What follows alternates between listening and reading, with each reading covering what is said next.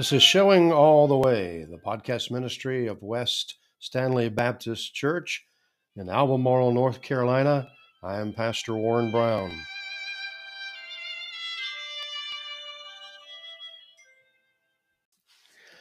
Today, we want to answer a couple of criticisms uh, when it comes to dispensational understanding. Two of the more popular um, criticisms of dispensationalism seem to come in the terms that are used and in the, the recentness of the understanding as it relates to church history. So let's take a look at these two things and see if we can answer these criticisms. One, um, some would say that um, the term rapture, which is strongly held to by dispensationalists, that there will be a rapture of the church, a taking out, a snatching away of the church uh, before the great tribulation. It's known as the pre tribulation rapture. Some would argue that because the term rapture is not in the Bible, it is not a biblical concept. I heard a college professor just here recently uh, say that. The term rapture is not in the Bible, so it couldn't be a biblical concept. Now, that is just intellectually dishonest or intellectually lazy, one or the other. Because there are lots of terms that we would hold to wholeheartedly that are not in the Bible that way. For example, the term Trinity. The term Trinity is not found in the Bible, but it is certainly taught throughout the entire Bible even in Genesis, the book of Genesis, chapter 1, talks about the Spirit of God. Genesis chapter 1 said, let, let us create man in our own image. And in the image and likeness created he man. Male and female created he them. So it has singular yet plural in the Trinity, in the in the Godhead. And every evangelical would agree that there's God the Father, God the Son, and God the Holy Spirit. They are three in one. But because we don't read the word Trinity, does not mean that the concept and the teaching in the Bible is not there. The same thing as it relates to rapture. Just because we do not read the word rapture, the concept is still there. We know that the book of Thessalonians, Paul's teaching on the in the book of Thessalonians teaches us that God has not appointed us unto wrath. And even in the even in the Old Testament book of Daniel, uh, it talks about these uh, particular things must come to pass. Now, uh, Daniel at some point he said even he didn't understand all of it. Well, it doesn't make it true. It doesn't make it not true. It just he didn't really grasp the concept of some of these things. But that doesn't mean that it's not true. So to say that there, I don't find that term in the Bible, that therefore it could not be true, uh, is is intellectually dishonest. There are lots of terms that are true, uh, but we don't see them spelled out as a term uh, in the Bible. The second thing is that dispensationalism is a fairly recent belief. Um, that was brought about by J.N. Darby and C.I. Scofield and the, the Scofield Reference Bible. Uh, once again, because it has um, been systemized and understood fairly recently, does not mean uh, that it's not true. Uh, take, for example, the 1500s and and the teaching of Martin Luther or or Calvin, John Calvin, uh, Calvin's institutes revolutionized some of the thinking there in his day. Well, it doesn't mean that those truths given by Calvin and his institutes were not true. It just means that the way of thinking about them and the way of stating them was fairly fairly recent as it relates to to church history. Well, 1500 years since the, the, the birth of Christ. The same thing on dispensationalism. We can see here in Romans chapter 11, verse 25. And Paul writes here to the Roman church For I would not, brethren, that ye should be ignorant of this mystery, lest ye should be wise in your own conceits, that blindness in part has happened to Israel until the fullness of the Gentiles be come in. Now, this is a classic dispensational passage where it talks about this relationship that God had with Israel. And now he has a relationship with the Gentiles, and there's a, a fullness of this relationship with the Gentiles until it be, it comes in, until it comes to fruition. This particular relationship that God has with the Gentiles, when that particular uh, relationship comes into fruition, then um, then the blindness of Israel will be lifted. Well, it's classic dispensationalism. Remember, dispensationalism is not really about time periods, it's about accomplishments or orders of things. Uh, the word dispensation, which is in the Bible, by the way, the term dispensation is means a household order, a way of ordering things.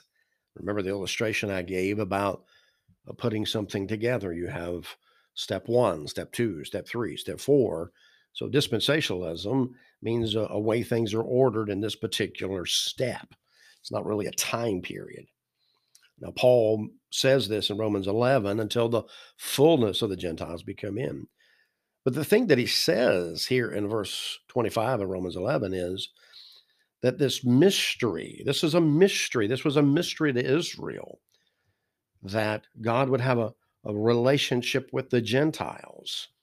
Now, it is not that God had not mentioned that before through the prophets.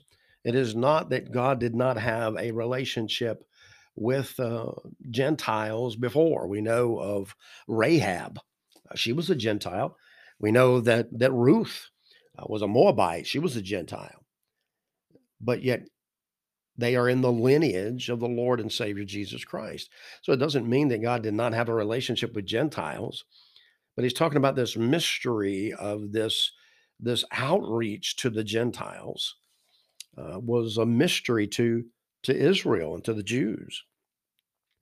We we know out of Luke chapter two, verse thirty two, that when the baby Jesus was come to the temple to be dedicated, that Simeon talked about how that now the the light uh, has come to the Gentiles now that that this baby, it says in in Luke chapter 2, verse 30, for mine eyes have seen thy salvation, which thou hast prepared before the face of all people, a light to lighten the Gentiles, and the glory of thy people Israel. Well, Simeon is using some words here that you find in the book of Isaiah. In Isaiah chapter 49, in verse 6, Isaiah 49 6. Let me get that up for you 49 6. It says, and he said, It is a light, is it, it is a light thing that thou shouldest be my servant to raise up the tribes of Jacob and to restore and preserve and the preserved of Israel. I will also give thee a light to the Gentiles that thou mayest be my salvation unto the end of the earth.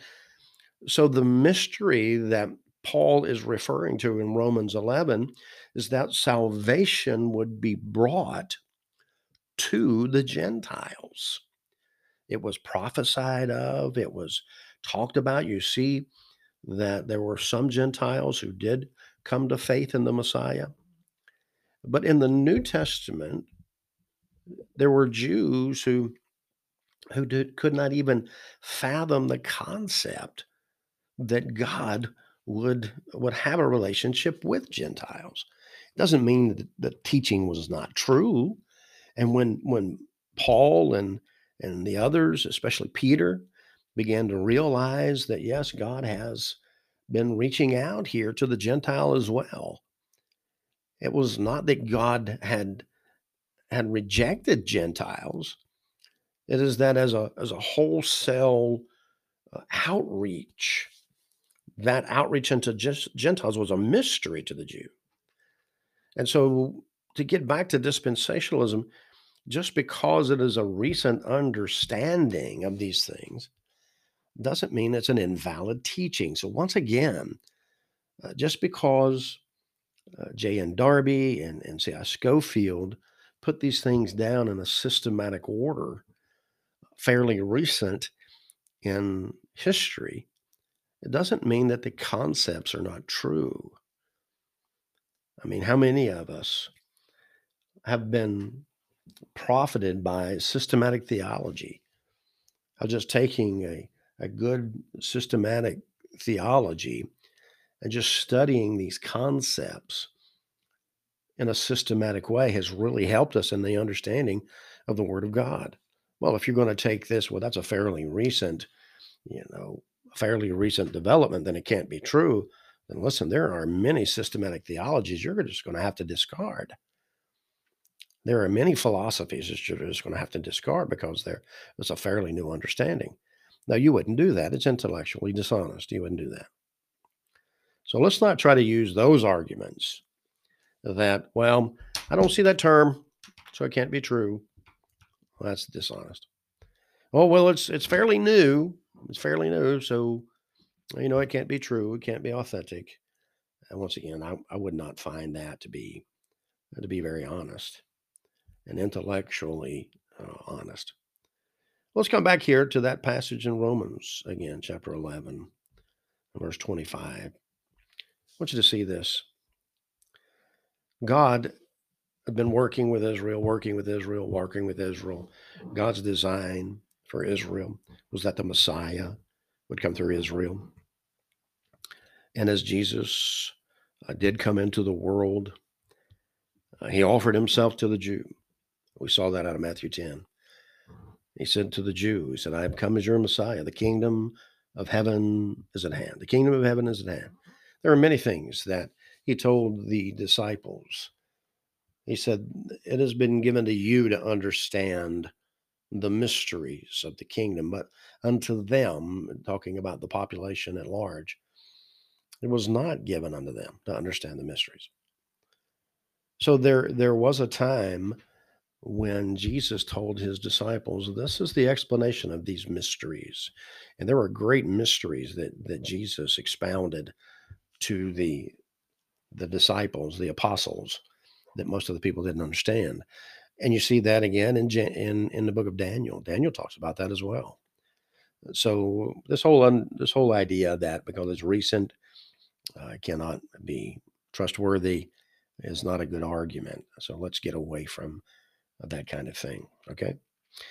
I want to encourage you that yes, um, dispensationalism is a literal interpretation of the scriptures.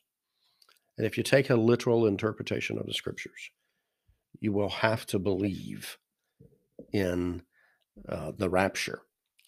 Now, there are three basic philosophies a pre tribulation rapture, mid tribulation rapture, and a post tribulation rapture. Now, a post tribulation rapture, as uh, some great scholars have said, um, what's the point of saying that he's going to spare his people from wrath if he makes them go through the wrath? That makes no sense.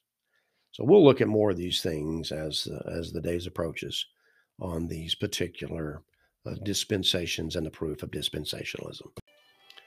Feel free to share what you've heard and as always, may the Lord use this to draw you to Himself.